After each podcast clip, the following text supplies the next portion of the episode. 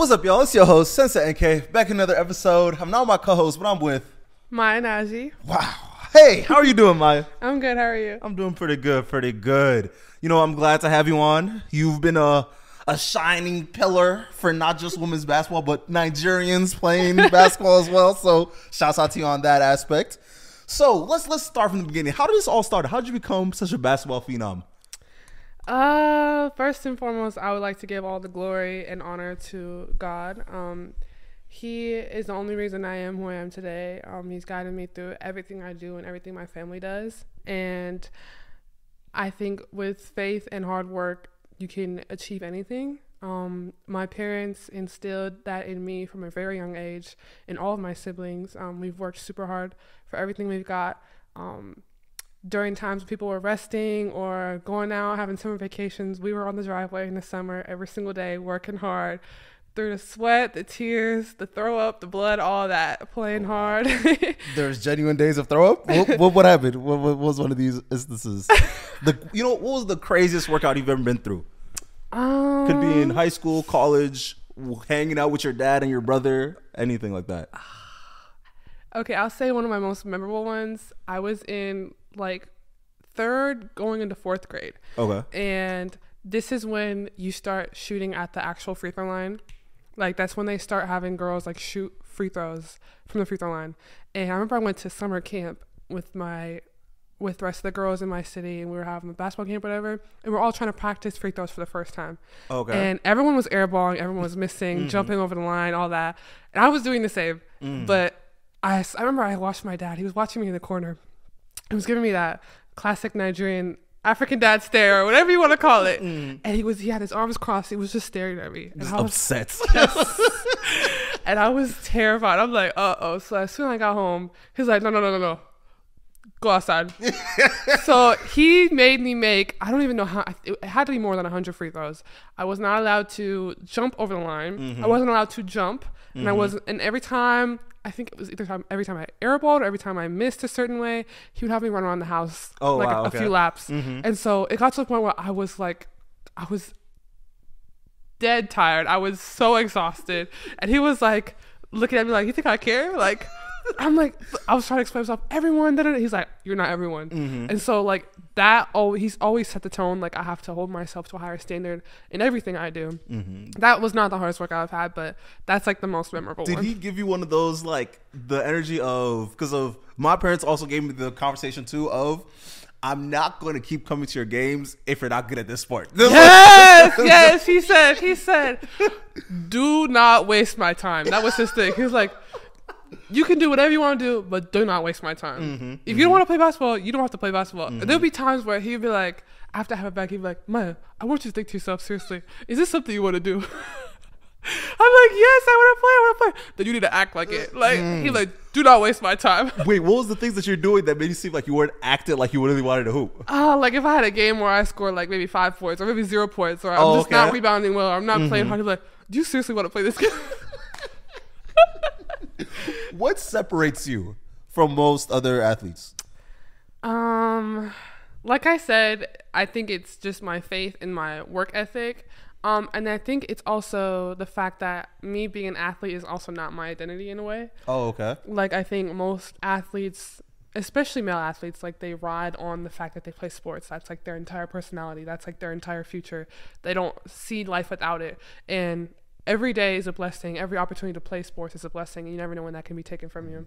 So my parents have also done a great job of making me well-rounded and having other aspirations and other hobbies outside of my sport that allow me to appreciate it even more. Mm-hmm. But then also be like a like being able to have aspirations for a career after basketball and using basketball more as like a platform to get where I want to go and like or a vehicle to get where I want to go instead of like the end destination. You know Oh, what I'm okay. saying? Okay. Yeah. Why do you think people do that to themselves? Um, I think you really just get caught up in the love for the game. Sports are really fun. If Um, you could explain the love of the game, how would you explain it? Because if my brother played, uh, played basketball for a while, and I also started to play too, but I could never really truly care about playing basketball for real. And I feel like that was the one thing that just Ah. separated me. I think it's this like addicting feeling of when you put in so much work and you start to see your results. Oh, okay. off. Yeah. I think that is like whether that comes in like team success or like wins or like you're improving or your shots becoming more better, your, your shots becoming more consistent or your handles are getting better or now you're able to dunk or now you're able to do a move you weren't able to do. Like it's like that rewarding feeling that makes the work all pay off in a way. Like it's all worth it. And so it keeps you wanting more. Like people that are athletes um, especially at higher levels, they're usually more competitive, like type A personalities, like people that just they're never satisfied with what they do. Like a lot of them are perfectionists in a way, Yeah. especially the best athletes. So it's like you develop this like you crave this, you're chasing this feeling of getting better. And I think um, the best athletes, like someone like LeBron, I think that he embodies that in everything he does outside of basketball and with basketball as well. Like he wants to be the best father he can be, the best husband he can be, the best role model, the best activist, the best advocate, the best athlete. Like it's like a I can always do better. I can always do more. Mm-hmm. And I think that also has uh, a negative side to it because it's like you never appreciate you never stop and appreciate the work that you put in mm-hmm. and so you also also sometimes feel like it's never enough mm-hmm, yes mm-hmm. and that's like the that's the hard thing that a lot of athletes struggle with especially when they do have those failures and those setbacks it's like especially if you don't have anything to fall back on Let, let's mm. say you don't have a, a good support system you don't have maybe you're not really into faith and all that or maybe like you know like it's just like There's not much you- grounding you outside of the yeah, sport. Yeah. exactly. It's easy to get lost in failure and like lose yourself completely. Mhm. That's actually really interesting because the idea that sh- that I'm getting from that is Mm-hmm. the way you do one thing is the way you do everything. And if the thing I'm doing is like, for example, a sports where there's like um not so much an um an um uh, oof, I'm not talking correctly right now, but uh, not so much as there's like this like mystical energy behind it, but like you're trying to strive for this like quote unquote greatness, which is Mm-hmm. Like that's not tangible. Like that's not a that's not a real thing. So you're just doing things hoping to eventually get there. Exactly. And that actually transitioned it perfectly. So what was it that drew you away from basketball? Uh, just switching very- entirely. this is a very complicated question. We got time. Um, it has a lot of layers to it. So, I've always known that basketball was not my end goal, not my end destination. It was just like a vehicle to get me where I wanted to go. Mm-hmm. And so through basketball, I've been so blessed to have so many other other opportunities that have come from it. Like it is just a, a tree that has bore a lot of fruit for me. Mm-hmm. Mm-hmm. Um, for example, basketball got me chance to go to pretty much any school I wanted to in the country for free. Um, and then from there, I was able to narrow it down to the schools that had the career path I wanted to do. And that career path is becoming a physician. I really want to be a doctor, and I really want to be able to give back to the people that have helped me become who I am today and shed light on those people that are like underprivileged, those people that underserved, people that are cast to the side. Like I want to be the person that is their voice. I want to advocate for them. So through basketball, I was also able to find a program at my current school, University of Arizona, mm-hmm. which is called the APME program, which stands for Advanced Pathway to Medical Education. So I was able to come to a school where I'm able to finish my undergrad and my medical school in seven years instead of 8 mm-hmm. And so that was also huge for me. It's like I'm planning for life after basketball. I knew like maybe I want to play pro for a couple years, maybe I want to play for Team Nigeria in the Olympics, maybe I want to do something like that. But I do not want to be a professional athlete, and then after that, like I'm in my 30s and I have no no nothing else to do, nothing else to mm-hmm. fall back on. Like that's my whole identity. I don't want to be like that. So basketball was just it got to a point where basketball became like an extra, like an, the icing on the cake, not the cake. You know That's, what I'm that's saying? interesting. So basketball kind of seemed like the side quest, like the perfect side quest, just to be doing a bunch of random Yes, stuff. yes. And Mhm. it was just supposed to teach me work ethic. It was supposed to teach me responsibility, time management, organization, drive, um, pers- perseverance, persistence, all these things. It made me a better person as well. That's what sports does for someone. And then also gave me opportunities.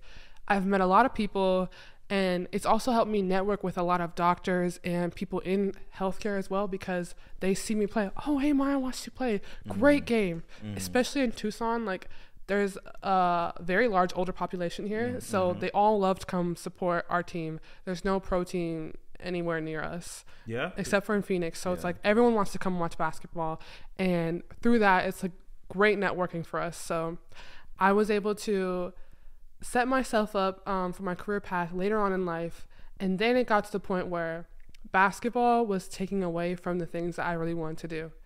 I've sacrificed so much of my life for basketball leading up to this point. I've sacrificed time with friends. I've sacrificed um, family vacations, just like all this time that I missed out on in childhood and my early years. And now it was like, I'm not going to sacrifice school. I'm not going to sacrifice grades. I'm not going to sacrifice job shadowing, research opportunities, all these things I want to do to become a doctor. Like basketball has gotten me there, and now I'm blessed, and now I need to step away in a way. You know what I'm mm-hmm. saying? Mm-hmm. So, and then it was also like, I knew that it was supposed to be like just this fun activity. I love playing the game. It's supposed to be fun now. Um, just do it because I love playing here. I love the school. I love the team, and it became a toxic environment that was draining me, and it was not fun anymore. It was not like um, something I look forward to. Was that when you got di- uh, disillusioned by basketball? I don't think it was that I was disillusioned by basketball. I just think that honestly, I think I came to my senses more in a way. It was like I've started to realize that this program is not really the best fit for me. This like playing basketball here is not the best fit for me, um, and I need to reprioritize.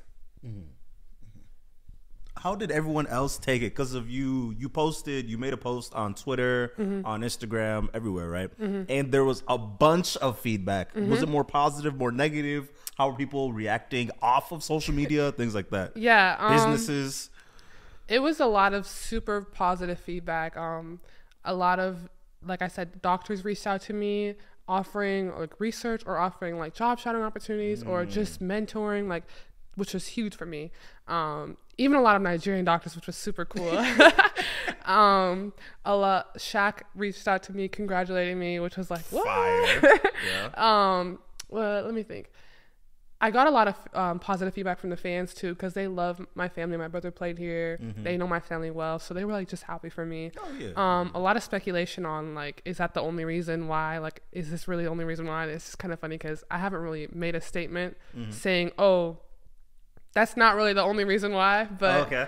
I've decided to take the high road. Um, Oh, I don't want to cause any drama for the people that are still on the team, Mm-hmm. and I don't want to cause any drama with the coaching staff or anything like that. Mm-hmm. So, but it's been a lot of positive feedback. I will say that um, Nation, um, an Instagram account, Oh, yeah, yeah. they posted. Um, My story, and a lot of people are like, "Oh, her dad forced her. Oh, classic African parents. They're gonna be so happy. Oh, I don't want my mom to see this. She's gonna make me da da da da. Did she really want to do this? Poor child, poor girl. Poor. I'm like fighting for my life in these comments. Like y'all don't even know me. I come from a basketball family. Mm-hmm. Like this was not at all my parents' decision. Not mm-hmm. that's the furthest thing could possibly be.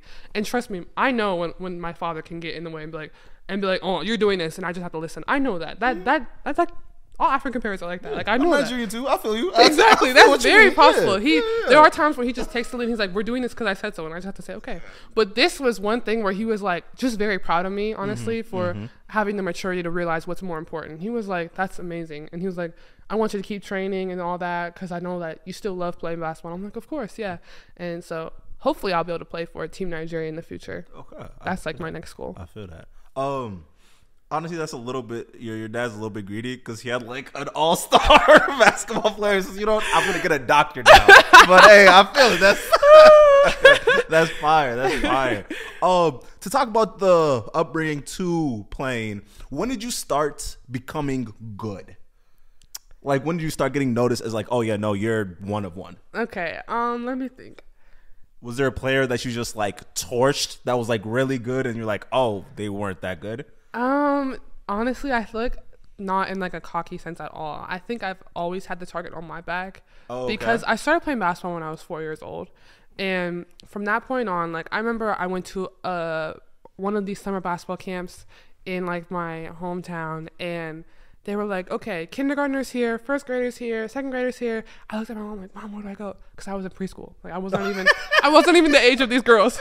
She's like, just go with the kindergartners. I'm like, I was so scared. Like, mom, where do I go? Like my dad, my mom, they always pushed me. I was always playing up on like up a level, up a, up two levels, playing on like the top teams. Um, I got my first full ride scholarship offer in seventh grade. Um, going to one of like the university camps. Like I went to the University of Minnesota camp, Wisconsin camp. Those were my first two offers. So, I mean, from that point on, I think I was probably one of the first in my class to get a scholarship offer. So oh, okay. from like seventh grade, I think I was I was ranked number one in the state ever since then. Mm-hmm. And then by the time I graduated, I was like top ten in the country. So hmm I think you bottomed out at like four or five. I think that's where that's pretty how high you got. Was it um as you got older and you just kept playing? What at what point did it just get easy then? If if when if you got your first D one offer as a seventh grader, what point was it like? Oh yeah, this is just easy. never easy, never never easy. Oh, and my okay. dad made sure that it was never easy. How did you do that?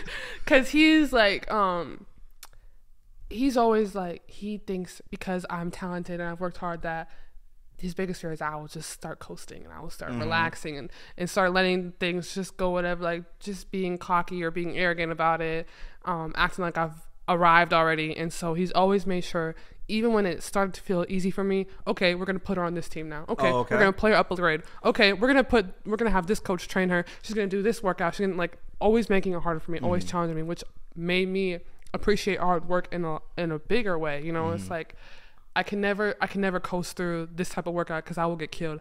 I can never coast through a type of game like this because these girls are way bigger than me. They're way distant. Like you know what I'm saying. So I don't think it was ever easy for me. Interesting. That's actually very interesting because of one of the things that I've noticed, especially looking at basketball players now, high Mm-hmm. school basketball players now, they're not playing up in AAU like they once was. Mm-hmm. Yes. And do you think that's like wrecking the game from the inside out? Um, honestly, I think reclassifying is wrecking it more than Oh, okay. Mm-hmm. not playing up. Um, I can't really speak for other people. I think me playing up levels uh, helped me mature quicker in my game. And so? because it's like you're playing with these. First of all, you're playing with basketball's a team sport, so you're playing Mm-hmm. with older girls. They do not have time for this little girl, little girl coming on their team and messing up the game. So it's like you have to Mm-hmm. Is be it one of those on things your where it's like you are good for your grade, now come play? Yes, Okay. yes. You have to be on your P's and Q's. Like you have to like be on point every second. And it's like you don't want them to feel like they're playing with someone that's younger than them. Oh, okay. Yeah. So yeah. it's like at at like I have the pressure from my dad, I have the pressure from um, my teammates and the pressure from myself just wanting to do great. You know Mm-hmm. what I'm saying? So Does it ever get overburdensome? Uh, sometimes, yeah, but I think because my family is super supportive and I have such a great support system that I'm super grateful for, I don't think it was ever like too much, you know? Mm-hmm. Like it was just something that helped me grow. Like I've been super blessed to have a very privileged life and, you know, mm-hmm. have a lot of blessings around me. So mm-hmm. The most adversity that I've ever really faced comes from basketball. Like that's Okay. nothing. You know what I'm saying? Mhm, Like there's there's n- the pressure that you feel as an athlete cannot compare to the pressure that you feel as like a single mom or as a person Mm-hmm. that is trying to make ends meet or as a person that has divorced parents or a person that has no parents, the person that has you know what I'm saying? Like Mm-hmm. Yeah, there's yeah. it's always worse. Like it, it could always be worse. Yeah. So I think yeah, there's pressure from sports, but it's really nothing. Mm-hmm. There's not much basketball can do when rent is doing two days and you don't have the 400. yeah, no, I feel that. That's that's a very that's You very gotta fair. have some perspective, you yeah, know? of course. I feel that. I feel that.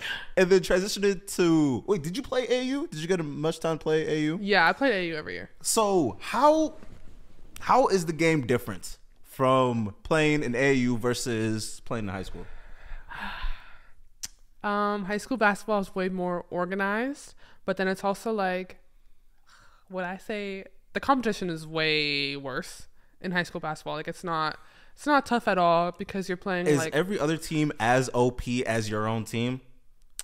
In comparison to playing in high school, especially at Hopkins, where you had like three other nationally ranked players. Uh, Hopkins is definitely an anom- anomaly. It is definitely an anomaly. Um, yeah, I can't really. Say. I all I know is people were scared to play us in high school because mm-hmm. like we had like our whole lineup. especially when I played with Paige. Mm-hmm. Our whole lineup was D1 and then like two players off the bench. like D1 plus our bench players. Mm-hmm, mm-hmm. How was that? And then we had like some of our we had some like eighth or ninth graders on JV that were D1 too. so it's like we never like but then it's like our coaches, whatever coach we had in, uh, at Hopkins, always made sure to raise the standard for us. So it never became like, oh, it's easy for us. Mm-hmm. We had three hour practices every day. We had to watch film. We had scouting reports.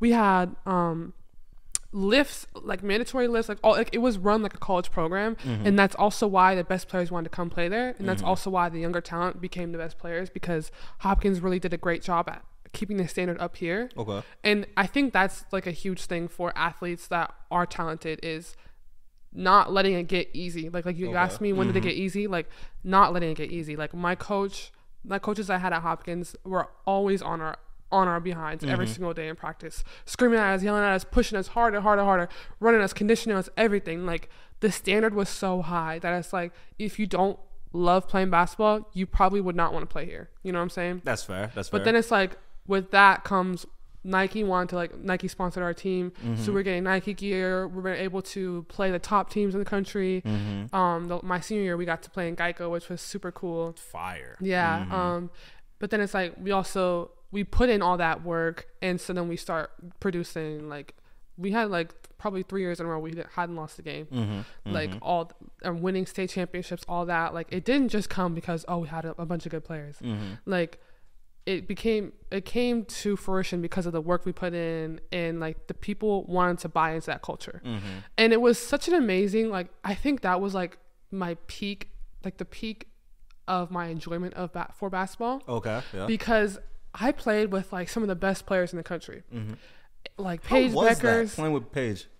it was like playing with all those those girls was amazing because Mm-hmm. at any given night any one of us could score 30 any one of us were capable of doing it Yeah. and none of us On your- cared who did it Real quick, on I think it was your thousand point night where you dropped 24, and there's another girl that dropped like 24, Mm-hmm. and then y'all two scored more buckets than the other team that you guys were playing. That's Ridiculous. crazy. Ridiculous. That's crazy. I don't even know. ridiculous. That's crazy. But, continue. But it's just like that was like I think the highest form of team chemistry I've ever played with. Like that was like just beautiful, like poetic basketball in a way. Like we we would share the ball and it was like nobody cared who scored. Nobody was selfish. Paige was the best player in the country by far. And it was never like oh, I'm gonna go for 30, I'm gonna go for 40. It was never that. Paige would be encouraging our worst player on JV and making her feel like she's just an amazing player. Mm-hmm. Like she was that type of, of type of leader. Our coach would actually have to tell Paige, "You're too unselfish. We need you to shoot the ball." like she, she set that tone for us, and so the rest of us, like we all just kind of fell in line and was like, we just played together as a team and win or lose like we were in it together. Like it was never like oh someone's got to win for us or pass the ball more or this or that. Like we were we were all bought in together. And it was it was beautiful. Like it was yeah i miss it. I feel that. you don't see that. No, I feel that. Uh, my brother, I was talking to my brother about it, and I told him, I, I was asking him, I was like, "How good is Paige?" And then he was like, "She would get you off that, like just not even no cocky shit or no, no, nothing like that. Just, just objectively, she would get you off that." And then I was like, "Interesting." I went and watched a couple of her games, and Yes. she just might. She, Yes. she just might, which is interesting because of um. Were you are you on TikTok much? oh yeah yeah here and there Um, so there's this one account. This one dude was like talking a lot of uh ish on was was it on Caitlin Clark talking about oh I'll destroy her da da da da. oh i saw that yeah Keep in mind he's five and it just makes me think why is there such a disconnect between the way that men see women playing basketball and the way that they're actually playing? I don't know. I think, I mean, I hate I hate to pull like the sexist card, but I really think it is sexism. Like, mm. obviously, so here's if you take it back, men started playing sports before women were allowed to. Men did a lot of things before women were allowed to. Men are usually taller, stronger, faster, and so because men have a lot of taller, stronger, faster people in their population, they think, oh, because I'm a man, I'm taller, stronger, faster than this girl too. No, no, no, no, no. You're not LeBron. Just mm-hmm. because you and mm-hmm. LeBron are both men doesn't Yeah. mean you're like LeBron. Mm-hmm, like, I don't know. It is so hard for them to appreciate women's basketball because it started later. It's still developing, like all this stuff. How long has the WNBA been in part? Is it like 25? 25 years, 25 like years? Yeah. So I was talking to my friend about this too, because that's actually very interesting. Yeah. So people are always on this tirade on women's basketball sucks. WNBA is not like keeping up. It's just a it's a black hole of money. Mm-hmm. And I just I always have to remind people they're literally in their Wilt Chamberlain era. Like right now, it's like their earliest time. Yes. And I was I was thinking about this. I was like, I had a feeling like there's there's an inside of me is thinking um this next like five years is gonna be like a crazy boom Absolutely. in women's sports, Absolutely. especially with uh women's college sports right now with uh Angel Reese and Caitlin Clark. Yes. Paige Bueckers is coming Yes. back. Uh, what's what's some other? Oh, oh my God, the other person that's on LSU. Oh my God, the running mate. Flau'jae? Yes, there we go. Yeah. Her and there's a couple other people that's like going to usher in a whole Yes. new era. And I was, I was thinking about you too. I was, I was supposed to come in and it just changed the whole um, premise of Yeah. women's basketball. Do you think that people are just now starting to notice, or do you think that we're still a little behind? Um, I think the people that really love and appreciate basketball are starting to notice, and I think social media plays a big part in that. But the people that are behind are very, very behind. Um, and I think it really sucks because it's not even the people that appreciate basketball that are making these negative comments. It's the people that didn't get to play basketball in college, mm. people that peaked in high school, people that did not play sports at all, the people that are always watching, not like it's you it's so easy to hate when you are the one watching and not being watched. Mm-hmm. You know what I'm saying? Mm-hmm. It's so easy to say, "Oh, he should have shot there. Oh, she should have did this." You are sitting on your couch in your apartment or on your mom's in your mom's basement and mm. you are commenting on someone who is on TV on national television. Mm-hmm, like mm-hmm. I think also social media has made everyone feel like they're entitled to viewing everyone's life and having an opinion on it. Mm-hmm. An opinion that must be like heard. Okay. Yeah, yeah. Like I, I I can't stand when I when I scroll on TikTok and I see oh this video caused drama and now everyone's duetting and stitching the video and talking about what they think and I'm like that has nothing to do with you. Like you have some audacity. Like you need to go outside and touch some grass and find a hobby because you will never catch me. You know how angry you have to be to comment, to open your phone, to watch the entire video, to click the comment button, to type out a hateful message and to press send? Like in that time that you've done that, you could be online looking for a better job. yeah. That's, yeah. you could be in a gym, like making yourself healthier. Mm-hmm. Like it is never the people that are successful, people that are happy with their life, people that have found love, people that are working hard, that are spending time hating on other people. Mm-hmm. It's people that are unsuccessful, that are unhappy with themselves, that are lonely, or that just project these feelings that they have in words onto other people. Mm-hmm. Mm-hmm. I am such having such a bad day. I am going to sit here and hate on Caitlin Clark, even though she will never see this comment. Like it is, it's really insane. Like there are girls that are busting their butts in the gym every day, mm-hmm. going crazy. Like Juju Juju Watkins is going insane at USC, and she's not even getting enough coverage for it. That's, yeah, that's true. Yeah. You watch her highlights, and I could name a single player on on like let's say like a high school boys basketball team where they think they're just all this and that that mm-hmm. could guard her. Like mm-hmm. it's just it's and it's also like I think when someone sees that someone that a woman is doing great, they also feel threatened by it. Oh, okay. Because like I've always gotten that too. Like let's say like middle school, high school, we have like open gym or whatever. And How is that? Okay. yeah, that's interesting. Continue, continue. and it's like all the boys are like, "Oh Maya, I bet I could." Da, da, da, da. I'm beat you in a three point contest. I'm beat you one on one. Play me one on one. Like they would line up to play me one on one or to shoot, do a shootout or something like that. Mm-hmm. And I never lost. I never lost. Mm-hmm. Now, mind you, it is not the high school boys basketball team that is going to talk to the high school girls basketball team and tell them how they suck. Mm-hmm. It is the people that are not on uh, either Uh, that team. didn't make the team. Yeah. Exactly. yeah. It's like yeah, I have nothing to prove to you, mm-hmm. but I will still I will still entertain it. I will still I will still give you a good time. I don't blame you. I don't. But what's the worst you've ever beat a team?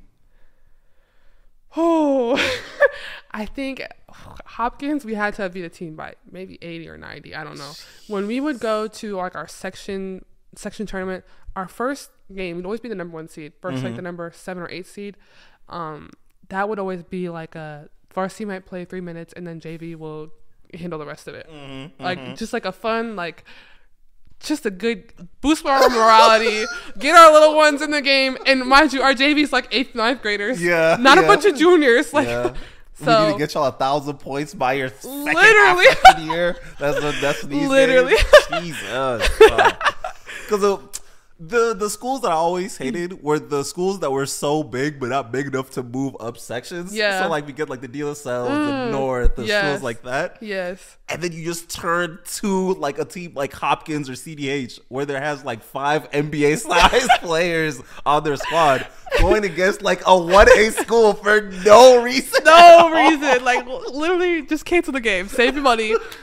Keep the bus in your high school parking lot. Do not come out here. It's no point. Because I remember when uh, Chris Ray went out to play uh, Hopkins, Mm-hmm. and so I was a sophomore at the time, right? Mm-hmm. I played the freshman game, the sophomore game, and the junior game because we didn't have enough players. Is that even legal? hey, hey, I thought you were only allowed to play three halves. Hey, ah, ah, that ain't got nothing to do with us. that ain't got nothing to do with oh us. Oh my gosh. And then since we had an NBA player on our squad, they're like, "Oh yeah, no, they'll hang." Why would y'all do that? Why? Why would we even do that? So yeah, it was it was bad. I think that's the the worst I've ever gotten beat was to y'all. But yeah, no. wow. um, switching on topics. Um, how did your brother uh, Zeke help you with with the game of basketball? Ah, Zeke is just an amazing person. Um, he is definitely my biggest role model. Um, the best brother you could ask for. Um, it started with the fact we were so close at a young age. Um, and then my dad would have me play one on one against him, so he would just make me cry. I would just be crying, just so defeated, and I would have to keep running around the house because I, I kept turning the ball over. I kept mm-hmm. missing layups, whatever it was. And he was always bigger, stronger, taller, faster than me, just better than me in every way possible. Mm. But then he also made the game easier for me when I was playing against girls. Mm, because yeah. like nobody is gonna be as big as Zeke. Yeah, nobody's gonna block my shot like him. Mm-hmm. So he also like pushed me a lot, and then it's like he was like the pioneer for us, like for Mm-hmm. me and my sister. He was kind of like the trailblazer for us in a way. Like, okay, I see Zeke doing this, I'm gonna do it now. Oh, Oh, okay. uh, Yeah, Zeke yeah. Mm-hmm. can do it. I know I can do it. And then he was so good about like being patient with us, mentoring us, teaching us on, on the driveway. Like it was always better when Zeke was running the workout versus my dad. Mm-hmm. Oh yeah, yeah. because he's yeah, way more patient, way more like gentle, and he understands how to explain it a little bit better because he played the game himself. So, Mm-hmm. Um, he's just been a great mentor. Um, I love watching him or going to Denver and watching him play and visit him and all that. Um, he's always super supportive, and he'll actually like if we have a game on the same night, he will actually at halftime check my stats and he'll like text me like, okay, this is this. So Mm-hmm. that is like the best feeling ever. fire, fire, fire. How did what did you take from his game? Honestly, my brother has always been like me. and My brother had like opposite success stories in a way. Okay. He did not start getting rec- getting recognition until like junior, senior year. yeah. Like I don't know if he got his first offer till like sophomore or junior year, and then he started going up and up and up, and he had so many doubters, so many haters, so many like sports writers that said he wasn't this, so many coaches that didn't believe in him, um, said he wasn't good enough for this, this, this, whatever it is. Everyone has their own opinion, and he always just kept his head down, always just worked, always just grinded, always worked, and you start seeing his success, and it's like the most amazing feeling to watch and witness it because you know how hard he's worked. And you know how many people mm-hmm. have have doubted him and have mm-hmm. like you know, and it's it's also testament to like what having faith does for you, Okay. and especially for our family because he was born premature. Like mm-hmm. the doctors already like had these expectations of him saying, "Oh, he's not gonna do this. He's not gonna do this," and like every day of his life he's just surpassing expectations i guess mm-hmm. in a way in everything he does. And it's like a, it's amazing to watch mm-hmm. honestly. I'm so proud of him. Mm-hmm. And i cannot even describe how much he inspires me to be better and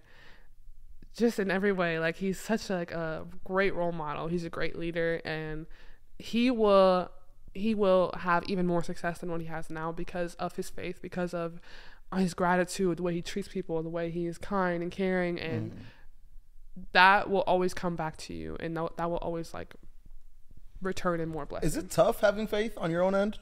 no, no, Okay. because um, I think my family instilled it in us at a young age, and I've always seen what it has done for me. Mm-hmm. Like when when you pray, when when you submit to the Most High, when you get on your knees and you pray, I I can feel it like in my heart. Like I don't know how to describe it, but when I pray, I get like chills, like goosebumps. Like I I can feel that He's with me, you Mhm. know. And there's certain moments where it's like I'm having a hard time, whether it's in life or on the court, off the court, whatever it is. I can I can just feel that like that sensation of chills running through my body, Mm-hmm. and it's like just reminds me. It's almost like comforting. Reminds me like I am capable. And there are times where I didn't think I'd be able to achieve a certain thing, or I didn't think I'd make it through a certain point in my life, or but I always did. You know what I'm Mhm. saying? And on the other side of that adversity was always even more blessings. Mhm. So that was like, how could I even doubt that He's there with me? Fire, fire. Um, speaking of um blessings, when you became a McDonald's All American, how did that happen? Oh, that was ah, that was the most surreal feeling ever. Um, I remember. Uh, Do you have your trading card? I do. I don't know. I don't know if it's here. I think it's at Fire. home, like in Minnesota. Mm-hmm. But that was like the most amazing experience ever. I remember I was in class watching ESPN for like Oh wow. when they would Okay. announce it because it was like Charles Barkley or something like that announcing it like live. So I was like so nervous because just because you're ranked doesn't mean you're gonna get it. Like there, there's been Yeah. some snubs every year. Mhm. So I was like super scared, but like super excited. And then when I got announced, like it just felt so surreal. I'm pretty sure they butchered my last name, Mhm. but I didn't even think about. I was just so excited. Like it was like the most surreal feeling ever, and all my um, classmates were so happy for me. Yeah. Fire. Uh, what moment did you recognize your game? Um, Like, was there a certain game that you like had and you're like, wow, I'm here? no. Wow. Okay. and that's that's something I've always struggled with is Mhm. like yeah, people will tell me, "Oh, my, you're so good at this. Oh, my, you're so talented." But like being able to see that myself okay. has always been hard because the standard is so high. It's like Mhm. even and this sounds crazy to say, even when I was like a Jordan Brand Classic All American, McDonald's All American, I was ranked this, ranked that. It always just felt like, okay, what's next? Okay. Not like, wow, I really did that. It was like, okay, what's next? Like, Oh, for those that don't know, what is like that week when you are like a McDonald's All American, Mm-hmm. like the the training camp, the actual game, the whole experience for that one and the Jordan one? um, it is surreal. Uh, Do you feel like a little celebrity at the time? Yes, Okay, it's so yep, cool. yeah, yeah. I was even um Slam All American, which was in New York, which Mm-hmm. was even cooler because we got to play at um Rucker Park. Mm-hmm, Um, just we got we were on a double decker bus. Like kids were like chasing our bus, like screaming at us, like for gear, cheering us on. Like the most insane experience ever. Like touring Times Square, like all that. Like you literally feel like a celebrity. It's Mm-hmm. so cool. Um, I also like for, so for McDonald's and Jordan Brand, they were both in Chicago. Mm-hmm. Um, we got so much gear, like 13 pairs of shoes probably for Jeez, Jordan okay. Brand, maybe like 10 for McDonald's. So many clothes, like if you don't if your size is not correct, they will fix it for you. Like whatever you need, yeah. Mm-hmm. whatever you need, they're there. There's security at every checkpoint. There's security on every floor. Um, it's just like it is so like surreal. Like you're literally treated like a pro, and it's insane. Like the meals are great. Um, the activities are great. This it's so organized, Mm. and then you get to like meet these players and like bond with them. They're people that you've com- been competing with Mm-hmm. um on the AAU circuit like your whole life, and now you get to like meet them and bond with them and just have a great time. And you all have worked so hard, and now you get to appreciate each other's talent and like there's fun like You social get a chance to be friends now. Yes, Yeah, it's so yeah, cool. okay. Like the practices are so cool, and even like watching the boys play as well. Like Mm-hmm. they have their dunk contest, or like watching your friends do three point contest, and even Real quick, can you dunk? I was told you can dunk. Is that is that, That a is not that's a fac- facade that's fake? that is not true. oh, okay. All right. Continue. Um, but yeah, it's like it is the coolest experience ever. And then like when the whole show is put on, you know, you have the dunk show, the three point contest, and then the actual game itself, like all of that is just an amazing atmosphere. Mm. It is, and then all like the top like sports accounts are there, like ESPN's Oh, yeah, there, yeah. Bleacher Mhm. Report's there, Overtime's there, all these like it's it's amazing. Mhm. I feel that. I feel that. Um, my one of my friends told me to make sure to ask you this: What uh, WNBA players do you think could play in the league? Um, none. Really? None. okay. Okay. None.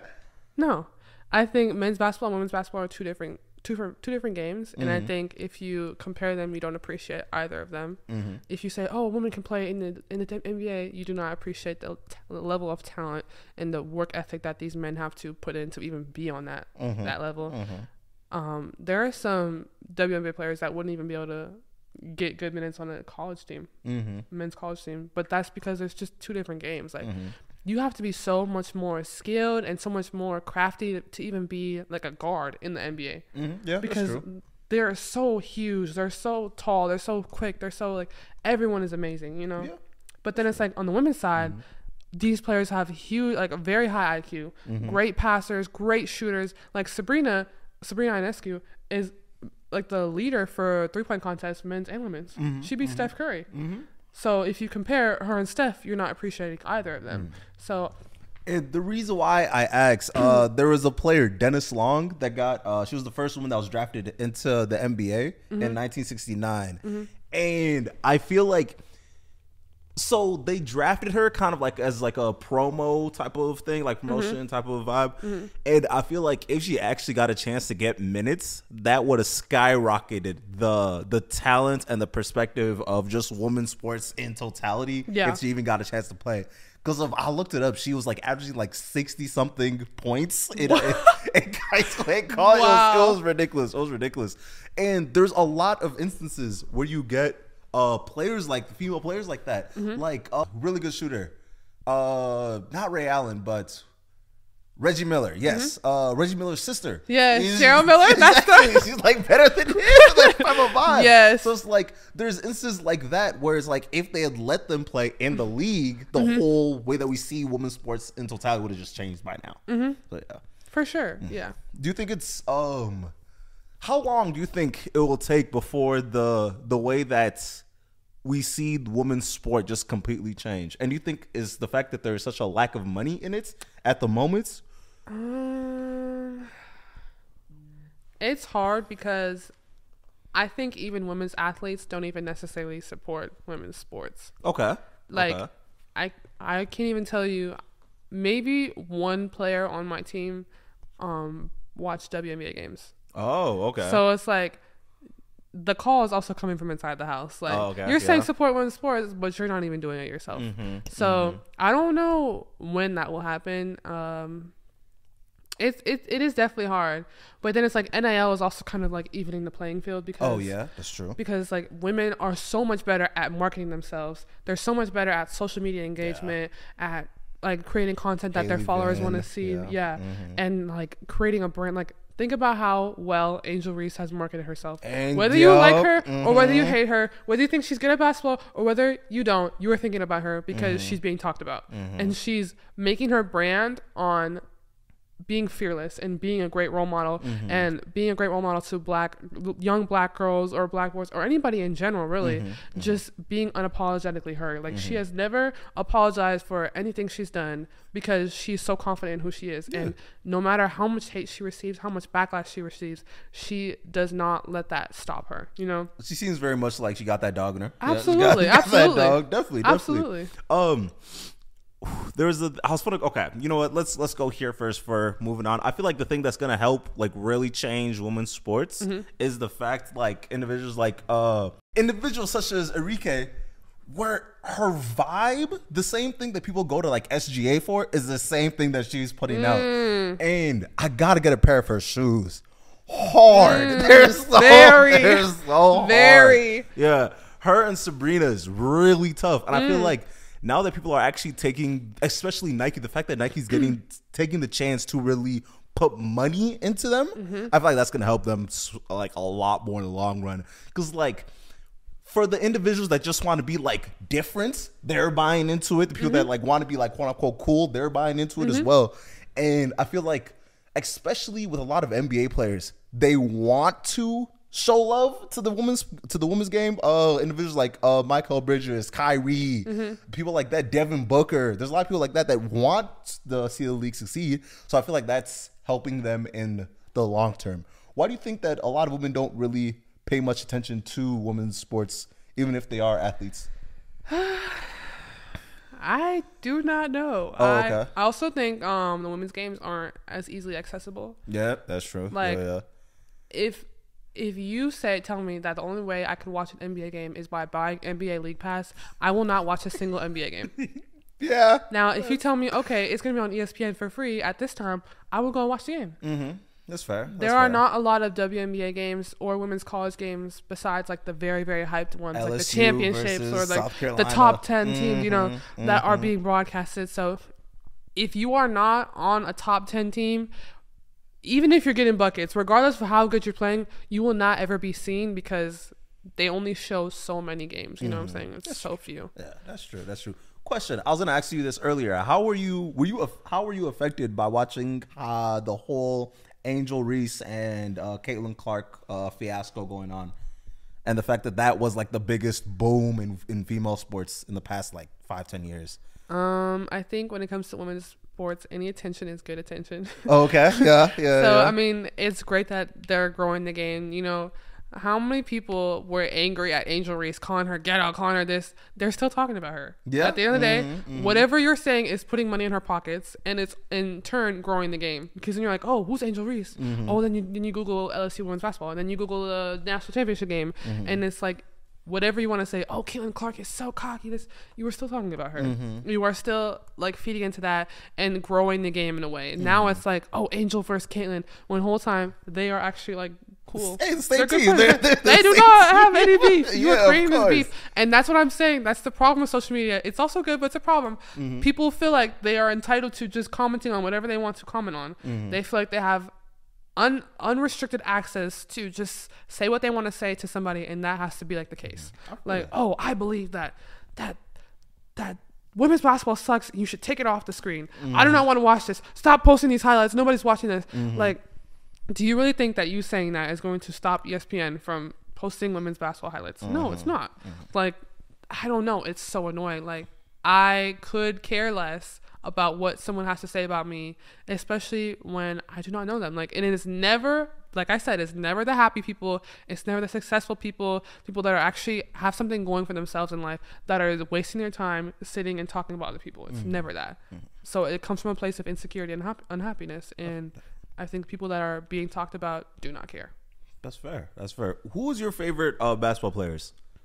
Um, I really love watching uh, Candace Parker. Okay. Um, Elena Delle Donne, though, and then like Kevin Durant and Giannis. Those are like my WNBA, NBA like players I want to be like. Oh, okay. Were you Mm-hmm. trying to get their games? Was that was that like the plan? Yes, because they're like tall, athletic. They have guard skills. They have post up skills, like all that. Like matchup nightmares in a way. Oh, okay. Yeah. okay. Have you always been a matchup nightmare? Yeah, my dad made sure like I didn't start working on post moves until probably like fifth grade, maybe, Oh, okay. maybe even later than that, way later than that actually, maybe like seventh grade. So are you just like a face up, nose just dives straight to the rim type of player?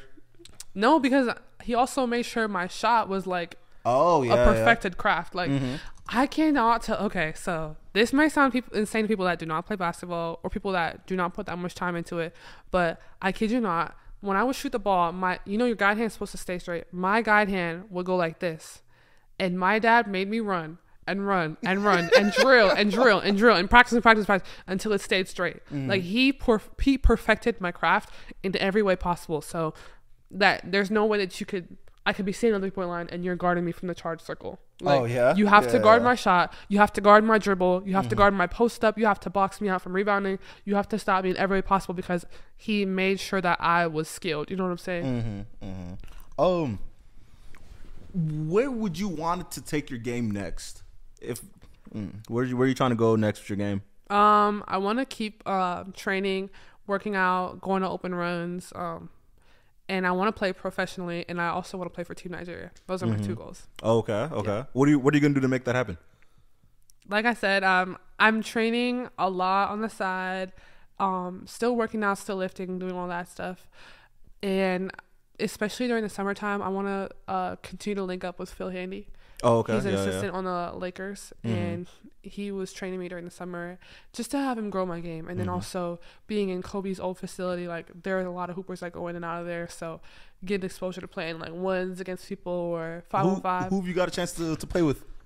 I haven't played with anyone yet. Yet, yet. Oh, okay. Yeah, yeah. But I've trained there and seen like let's say Jayson Tatum was there, Kyle Lowry was there, um a bunch of NBA players, and then a lot of WNBA players go in there too. Mm-hmm, Hailey Van Lith trains there. Um, Mhm. Juju Watkins trains there. So it, it's good to be able to go there and then play against other girls too. Yeah, up. What was some of the craziest fives you ever ran? Because I Mm. feel like you could play in a in a in an organized game, but I feel like that's not the craziest games you would see. I honestly don't run a lot of fives Why not? because my dad was always like, especially if it's not like the top competition, Um, yeah. unless it was like an all American game, that's more like a it's more And like a then that- scrimmage. yeah, that doesn't But- count really. He doesn't want me to like get injured or something like that Oh, on yeah, something yeah. stupid. Mhm. So, but I think Do the you feel you craziest. missed out? You said what? Do you think you missed out? No, because I got to play against the top competition in any, Either way, anytime okay. I was in. So Mm-hmm. Okay. yeah. Well, continue.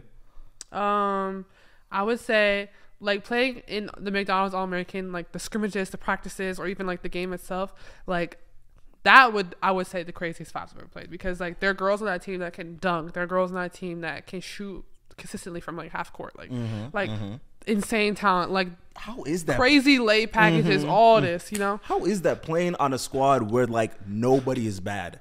It's so fun. It's so fun. and then also at the same time, it's kind of stupid because everyone just wants to get posted on overtime. Oh, okay. So they start doing stupid things, and it's like, okay, just pass the ball, man. Like it's not that deep. But it, it's also fun and cool, like meeting these girls and playing with them, and it's it's a lot of fun. Like people will talk trash, but then like be laughing at the same time. Yeah, yeah, it's, Yeah, it's, it's part, cool. it's part, it's part of the game. It's part of the game. it's cool. Um, what did you think you've learned from 2023 and now moving into 2024? Um, I think especially in the world that we live in today, you always have to put yourself first in a way. Like you have to know when to set boundaries. Okay. when to prioritize you because you are the only one that has your back at the end of the day. And whether you decide to be a people pleaser or whether you decide to Were you be pe- selfish, Were you a people pleaser? uh, I wouldn't say so, but I think I needed better boundaries, and I think I set those at the end of the year. oh, okay. Going Yeah, into yeah, yeah. 2024, I kind of set the tone. But Mhm. I think either way, whatever decision you make, someone's going to have something to say about it, Mhm. good or bad. Mm-hmm. Someone's always going to be talking, and you are really the only one that's going to live with the consequences, good or bad, of your decisions. Mhm. So whether whether you're saying, "Oh my, you shouldn't have done that," you are not in my shoes, Mhm. and I cannot comment on what you should be doing because I don't have to deal with it either. You know what I'm saying? Mhm. So I really think like you have to prioritize yourself in a way because people are always gonna be talking. Like, be authentic, be true to yourself. That that is the biggest thing that I've learned for sure. Okay, okay. And now I know you just gave like a whole bunch of advice right there, but we've reached segment of wish I had a sensei where my guest goes and gives some advice that they wish that they had when Yeah. they were younger, and some advice for them now, some advice for them in the future. Okay. Um, advice I wish I had. Trusting the process for sure. Um, I always felt like when I was younger, like I had to. Yes, working hard is good, but then also there's times when rest is good. You know, too much of anything is bad. Um, I think just being able to trust the process and being calm in the work that I've put in, that would be like a main thing. Um, even if you had a bad game, it's it's not the end of the world. Especially if you identify yourself so much with sports, it some athletes will get this idea in their head that because they had a bad game, everything is bad. Uh, They're a bad person, they're a bad student, they're a bad sister, they're a bad brother, whatever it is, they're bad. And that is such a toxic mentality to have. Like you have to pull yourself out of that. You have to find other things that you enjoy and other things that you are good at. Um, and then also being okay with failure because nobody's perfect. Literally nobody's perfect. So being able to take those failures as lessons rather than like hits that like knock you down. That that's something I wish I would have learned at the same time when I was younger. Mm-hmm. Fire, fire, fire. All right, you good? Yeah. Okay, perfect. All right, y'all. If you got this far, make sure you leave a like, comment, subscribe, all that jazz. Um, go hit her social media account. I'll put it right here. Go like my stuff. It's, it's a whole journey. It was really fun being in Arizona, even though I'm going to be back in Minnesota in a couple hours. But yeah, Thanks All for coming. of course, I'll do it again. Oh, all right, y'all. We out.